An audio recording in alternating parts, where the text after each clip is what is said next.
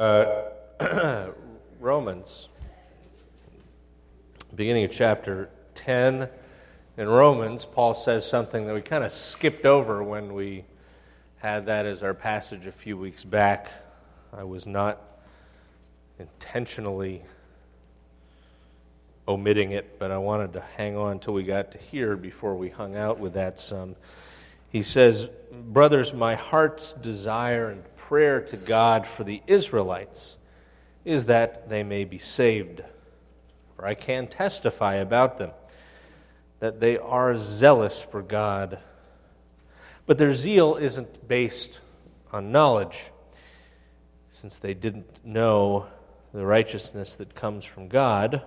They didn't know God's righteousness, and they sought to establish their own. They didn't submit to God's righteousness. But Messiah is the culmination of Torah, so that there may be righteousness for everyone who believes. And you'll remember he says at the beginning of this passage, in the beginning of chapter 9, I speak the truth in Christ. I'm not lying. My conscience confirms it in the Holy Spirit. I have great sorrow and unceasing anguish in my heart.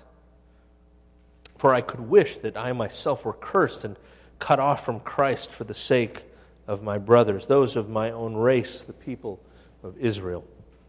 Theirs is the adoption as sons. Theirs the divine glory, the covenants, the receiving of the law, the temple worship, and the promises. Theirs are the patriarchs, and from them is traced the human ancestry of the Messiah, who is God over all, forever praised. Amen.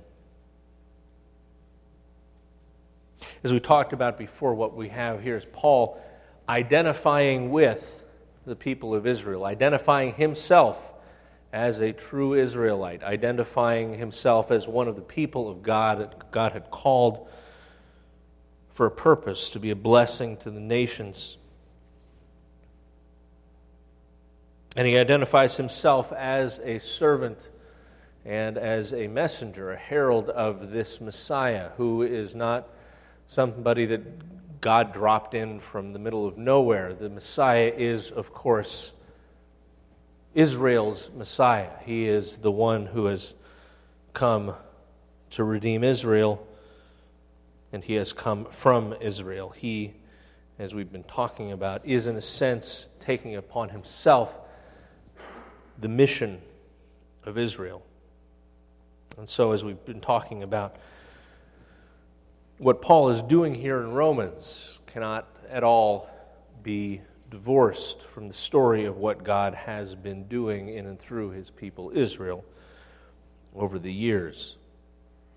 The problem that Paul is dealing with, the reason that Paul is so anguished, is that the very people who should have received gladly the Messiah, Israel's Messiah, Israel, have in fact not done so.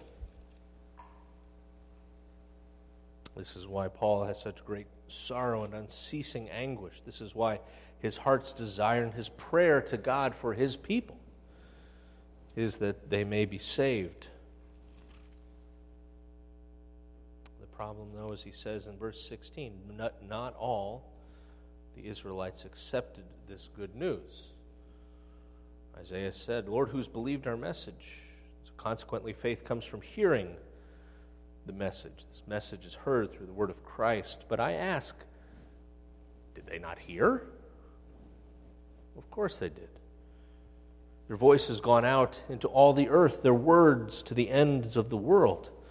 And again, I ask, did Israel not understand? Well, first, Moses says, I will make you envious by those who are not a nation. I will make you angry by a nation that has no understanding. And Isaiah boldly says, I was found by those who did not seek me. I revealed myself to those who did not ask for me. But concerning Israel, he says, All day long I've held out my hands to a disobedient and obstinate people. And in just this passage here from verses 18 to 21, Paul is going back to the law and the prophets and the writings. He is hitting the trifecta of what we know as the Old Testament, quoting from the Psalms, quoting from Torah, and quoting from a prophet. The first is from Psalm 19. What's fascinating about this one is that usually we look at Psalm 19 as being about what the theologians call general revelation. That is, and we've talked about this uh, earlier on in Romans, right? Paul talks about how uh, that those things which people need to know about God are clearly revealed to them. And, and uh, we have here in, in Psalm 19 the, the heavens declare the glory of God, the skies proclaim the work of his hands. Day after day, they pour forth speech. Night after night, they display knowledge. There's no speech or language, or their voice is not heard. Their voice goes out into all the earth, their words to the ends of the world. In other words, God has made himself known to all people. But here's the interesting bit that's the first half of Psalm 19. The second half of Psalm 19 is all about Torah. You skip ahead to verse 7. It says, Yahweh's Torah is perfect, reviving the soul. Yahweh's statutes are trustworthy, making wise the simple. Yahweh's precepts are right, giving joy to the heart. Yahweh's commands are radiant, giving light to the eyes. The fear of Yahweh is pure, enduring forever. Yahweh's ordinances are sure and altogether righteous. They're more precious than gold, than much pure gold. They're sweeter than honey, than honey from the comb, and by them is your servant warned. In keeping them, there is great reward. So, Psalm 19 talks about not only general revelation, not only the ways in which the created order testify to who God is and his glory, but, but it also talks about the glory of his special revelation, his word, his Torah.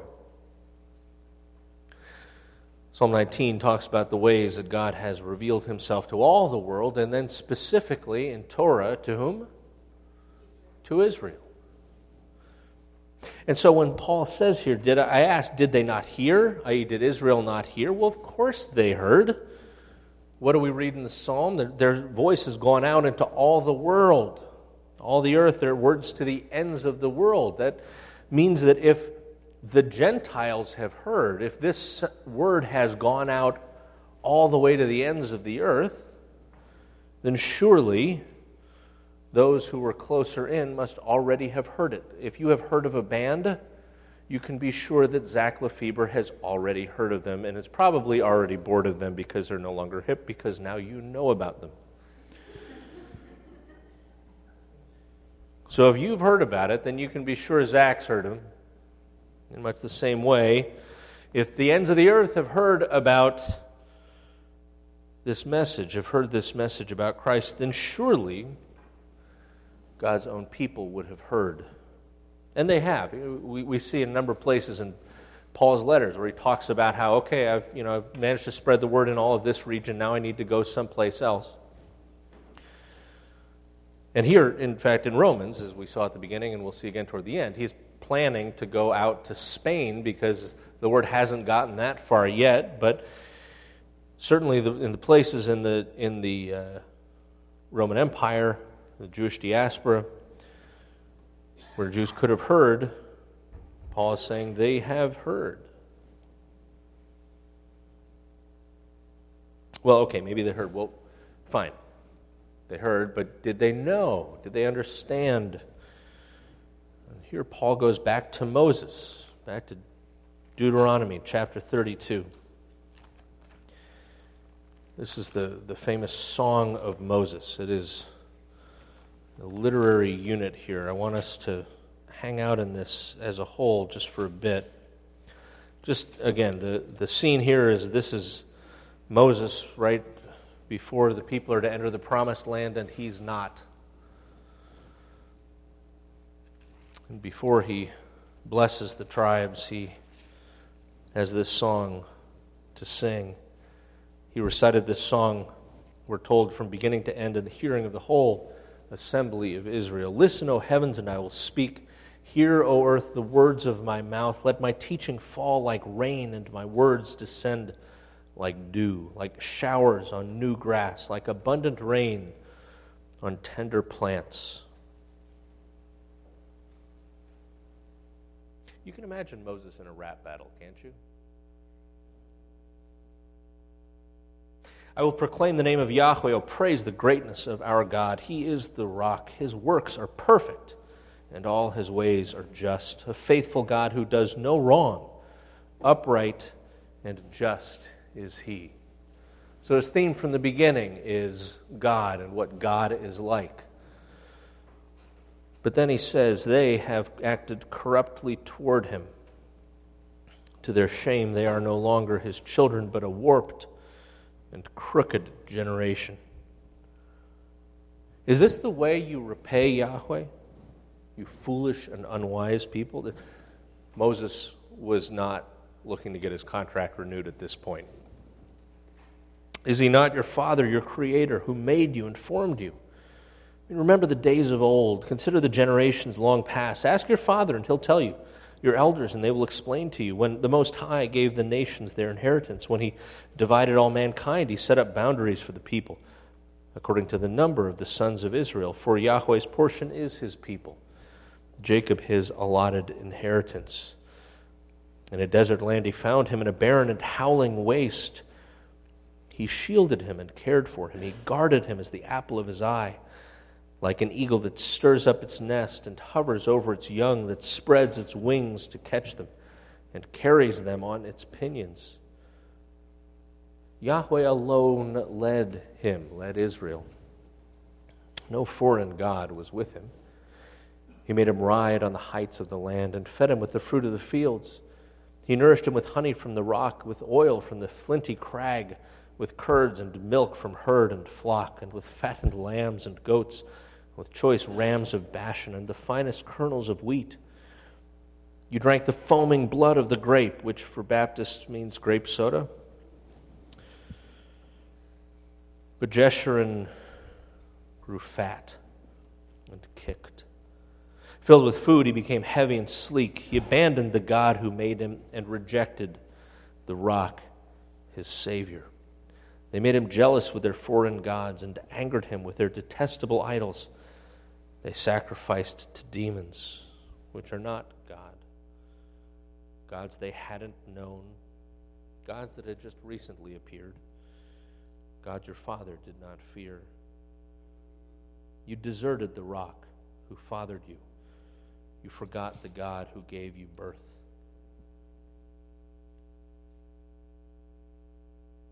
And so Yahweh saw this and rejected them because he was angered by his sons and daughters. I will hide my face from them, he said, and see what their end will be, for they are a perverse generation, children who are unfaithful. They made me jealous by what is no God. They angered me with their worthless idols. Well, I'll make them jealous by those who are not a people. I'll make them angry by a nation that has no knowledge. For a fire has been kindled by my wrath, one that burns to the realm of death below. It will devour the earth and its harvests, and set afire the foundations of the mountains. I'll heap calamities upon them and spend my arrows against them. I'll send wasting famine against them, consuming pestilence and deadly plague. I will send against them the fangs of wild beasts, the venom of vipers that glide in the dust. In the street, the sword will make them childless. In their homes, terror will reign. Young men and young women will perish, infants and gray haired men. I said I would scatter them and blot out their memory from mankind. But I dreaded the taunt of the enemy, lest the adversary misunderstand and say, Our hand has triumphed. Yahweh hasn't done all this. They are a nation without sense. There is no discernment. In the immediate context, of course, Moses is referring to what? What story? The only G rated orgy in the history of cinema is in Ten Commandments when they do what? When they make the golden calf, right? But then this also is going is, is looking forward to the story of what happens when Israel goes astray finds themselves in exile, where they abandon the worship of the one true God and they chase after idols. And not just exile, it happened when, in the time of the judges, as we read, the people did what was right in their own eyes. There was no fear of God in them, they just did what they wanted to do. God said, okay, have it your way. Why? Because they get tempted to worship as they shouldn't. Because they put their trust in things other than God. They are a nation without sense. There is no discernment in them. Uh, if only they were wise and would understand this and discern what their end would be. If only they knew where this road leads. I mean, seriously, how could one man chase a thousand or two put 10,000 to flight? unless their rock had sold them, unless Yahweh had given them up. And again, Moses here is telling the story of some of the battles that Israel had fought. See, their rock's not like our rock, as even our enemies concede. Their vine comes from the vine of Sodom and from the fields of Gomorrah. Their grapes are filled with poison and their clusters with bitterness. Their wine is the venom of serpents, the deadly poison of cobras. Have I not kept this in reserve and sealed it in my vaults? It's mine to avenge, God says. I will repay. In due time, their foot will slip. Their day of disaster is near, and their doom rushes upon them. But Yahweh will judge his people and have compassion on his servants when he sees their strength is gone and no one is left, slave or free, he'll say, Now, where are their gods now? Where's the rock they took refuge in? The gods who ate the fat of their sacrifices and drank the wine of their drink offerings? Oh. Well, why don't you let them rise up to help? Let's just see if they can give you any shelter. See now that I myself am He. There is no God beside me. I put to death and I bring to life. I have wounded and I will heal, and no one can deliver out of my hand. I lift my hand to heaven and declare, as surely as I live forever, when I sharpen my flashing sword and my hand grasps it in judgment, I will take vengeance on my adversaries and repay those who hate me. I will make my arrows drunk with blood while my sword devours flesh, the blood of the slain and the captives, the heads of the enemy leaders. So rejoice, O nations, with his people, and let all the angels worship him, for he will avenge the blood of his servants. He will take vengeance on his enemies and make atonement for his land and his people.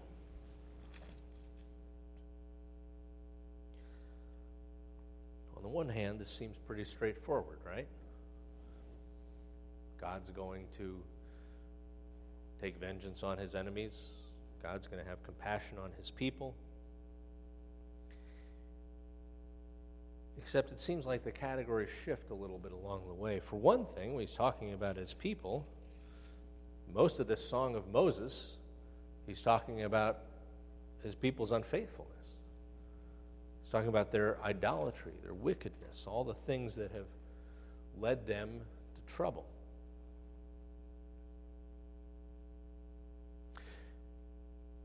And so, although he talks about the blood of the slain and the captives, the heads of the enemy leaders, talks about taking vengeance on his adversaries, he also says to the nations, rejoice with Israel.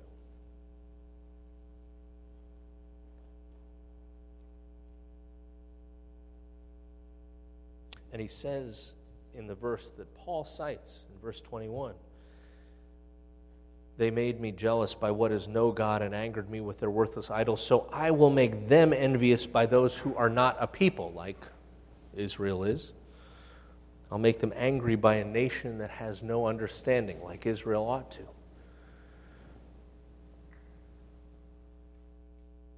On the one hand, God has chosen his people. He has set them up. He has given them every blessing and every advantage and protected them from the nations who are the enemy. Yet at the same time, what we have in this song is a declaration that God's people can act like his enemies, and if they do, then they're going to end up being treated as such. And what's more, God can use these nations to make his point to his people, such that at the end of the song, he can tell the nations to rejoice with them when God executes his justice. And I think it's the same thing that we've seen throughout this passage in Romans with all the places in the Old Testament that Paul keeps harking back to. It's the same story of God bringing his salvation to the whole world. And when his people fail to be his agents as he's called them to be, he is going to make his plans happen. He'd prefer for it to be with their cooperation, but if it's going to be against their will, he's going to make that happen anyway. And I think this is the kind of thing he's talking about in the Isaiah passages that Paul quotes next. This is the end of Isaiah chapter 65. This is part of Isaiah where clearly we're talking about a people who have been exiled. And what he says in the chapter before this, the short chapter 64, before we get to 65 that he's quoting. This is the plea of the people. Oh, that you would rend the heavens and come down, that the mountains would tremble before you. Lord, would you come down and rescue us? Will you save us? Will you give us relief? Deliver us from our enemies? I mean, you know, before, verse 3, when you did awesome things we did not expect, you came down, the mountains trembled before you. We know you come to the help of those who gladly do right, who remembered your ways, and, and we know when we continued to sin against them, you were angry. So, how can we be saved? We've all become like one who's unclean, or all our righteous acts are like filthy rags. We all shrivel up like a leaf. Yet, Yahweh, you are our Father. We are the clay. You are the potter. We're all the work of your hand. So don't be angry beyond measure. Oh, Yahweh, don't remember our sins forever. Look upon us, we pray, for we are all your people. And then here's God's answer I revealed myself to those who didn't ask for me. I was found by those who didn't seek me. And to a nation that did not call on my name, I said, Here am I. I'm right here.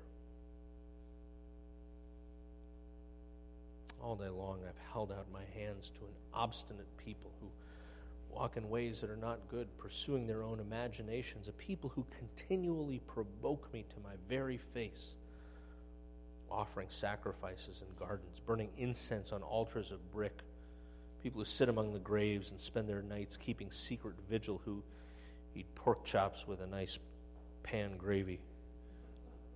Well, that's probably actually the best way to understand that verse, by the way. They say, Keep away, don't come near me, for I'm too sacred for you. These people are smoke in my nostrils. They're a fire that keeps burning all day long. And see, it stands written before me. I'm not going to keep silent. I'm going to pay back in full. I'll pay it back in their lips, both your sins and the sins of your fathers, says Yahweh, because they burned sacrifices on the mountains and defied me on the hills.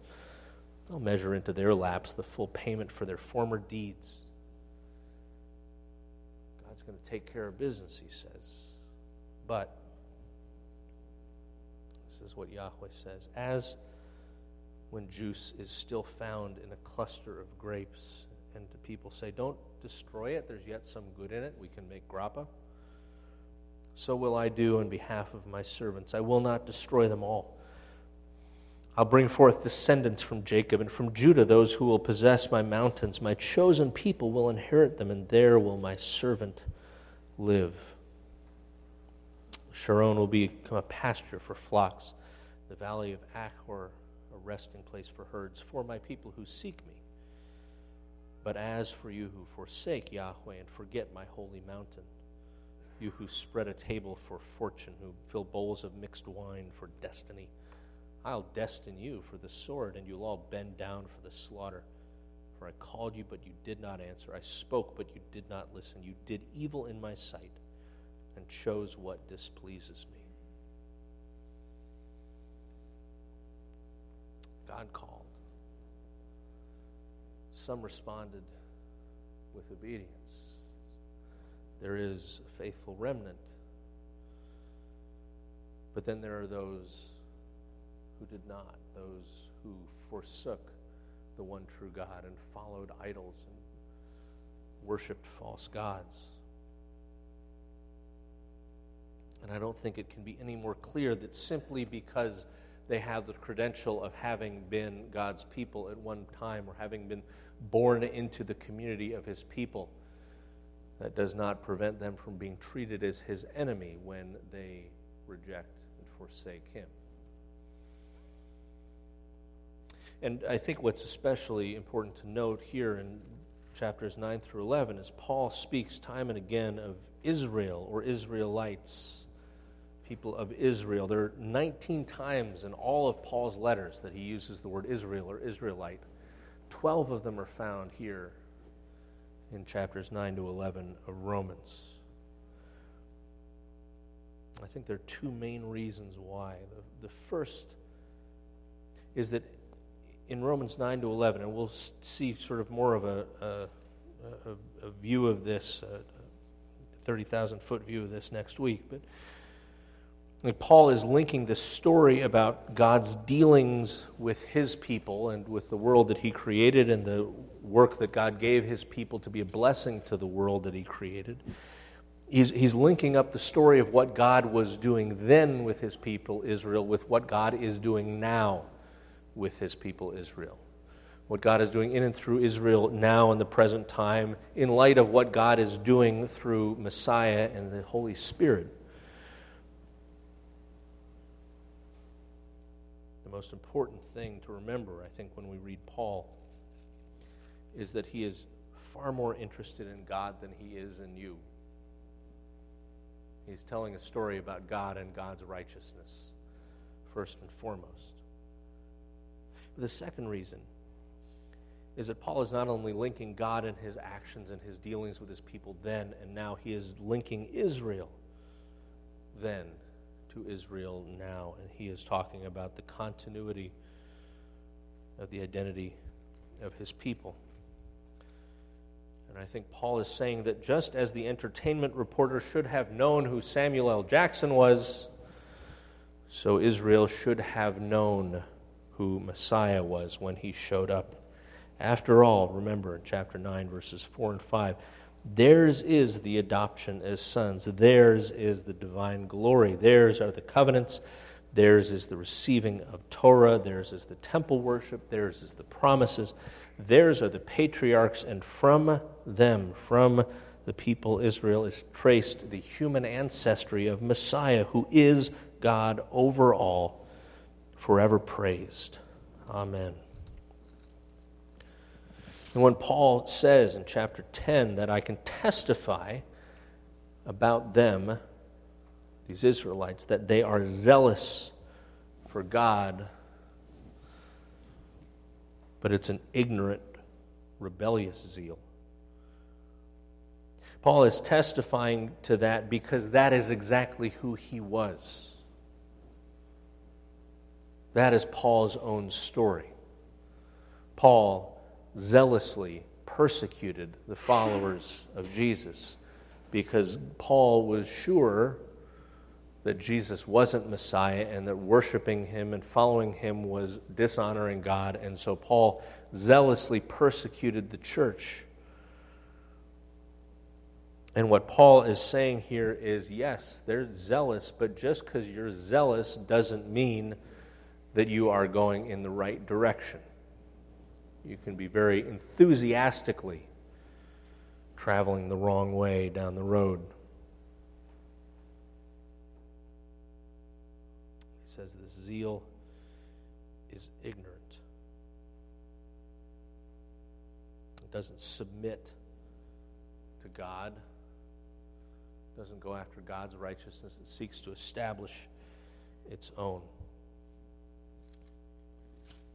And so in verse 16, because that zeal was ignorant and rebellious, the Israelites have not all accepted this gospel. They've not all heard, and there's a play on the words in the Greek that's hard to convey in English, but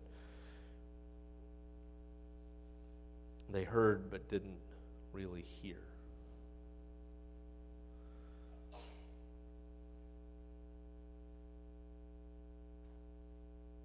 And they knew, but they were ignorant.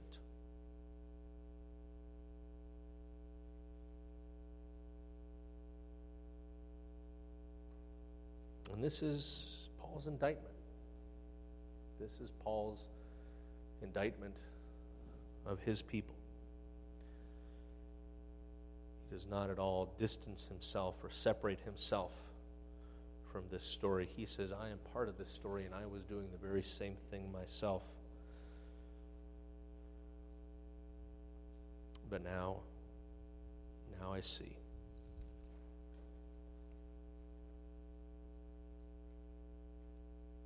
And I think one of the most important things for us as we read this difficult passage of Romans, chapters 9 to 11, is that we understand the bigger story Paul is telling from all of these references to Torah and to the prophets, to the writings here.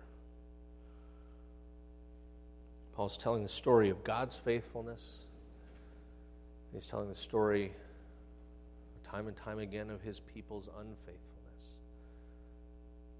And of the fact that God then did receive his people when they repented and turned back to him. That's God's prayer for his people. That's Paul's prayer for his people, for his own race. But what we also see in all these passages is that while there are some who turn back, inevitably there are some who don't. You can choose to be God's friend or you can choose to be God's enemy, but it doesn't seem that He has a whole lot of frenemies.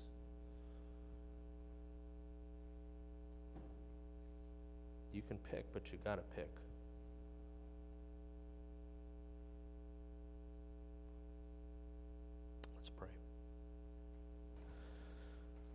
Lord God, we pray that as we seek to faithfully follow you as your people,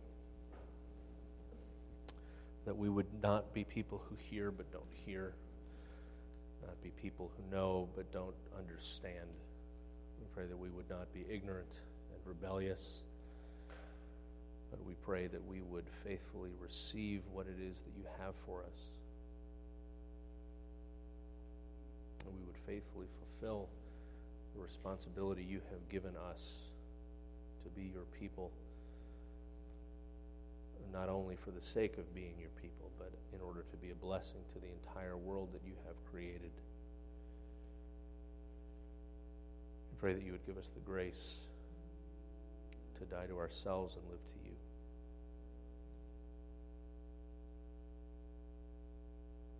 To humbly seek your face and follow after this we ask in the name of Israel's Messiah, Jesus Christ our Lord. Amen.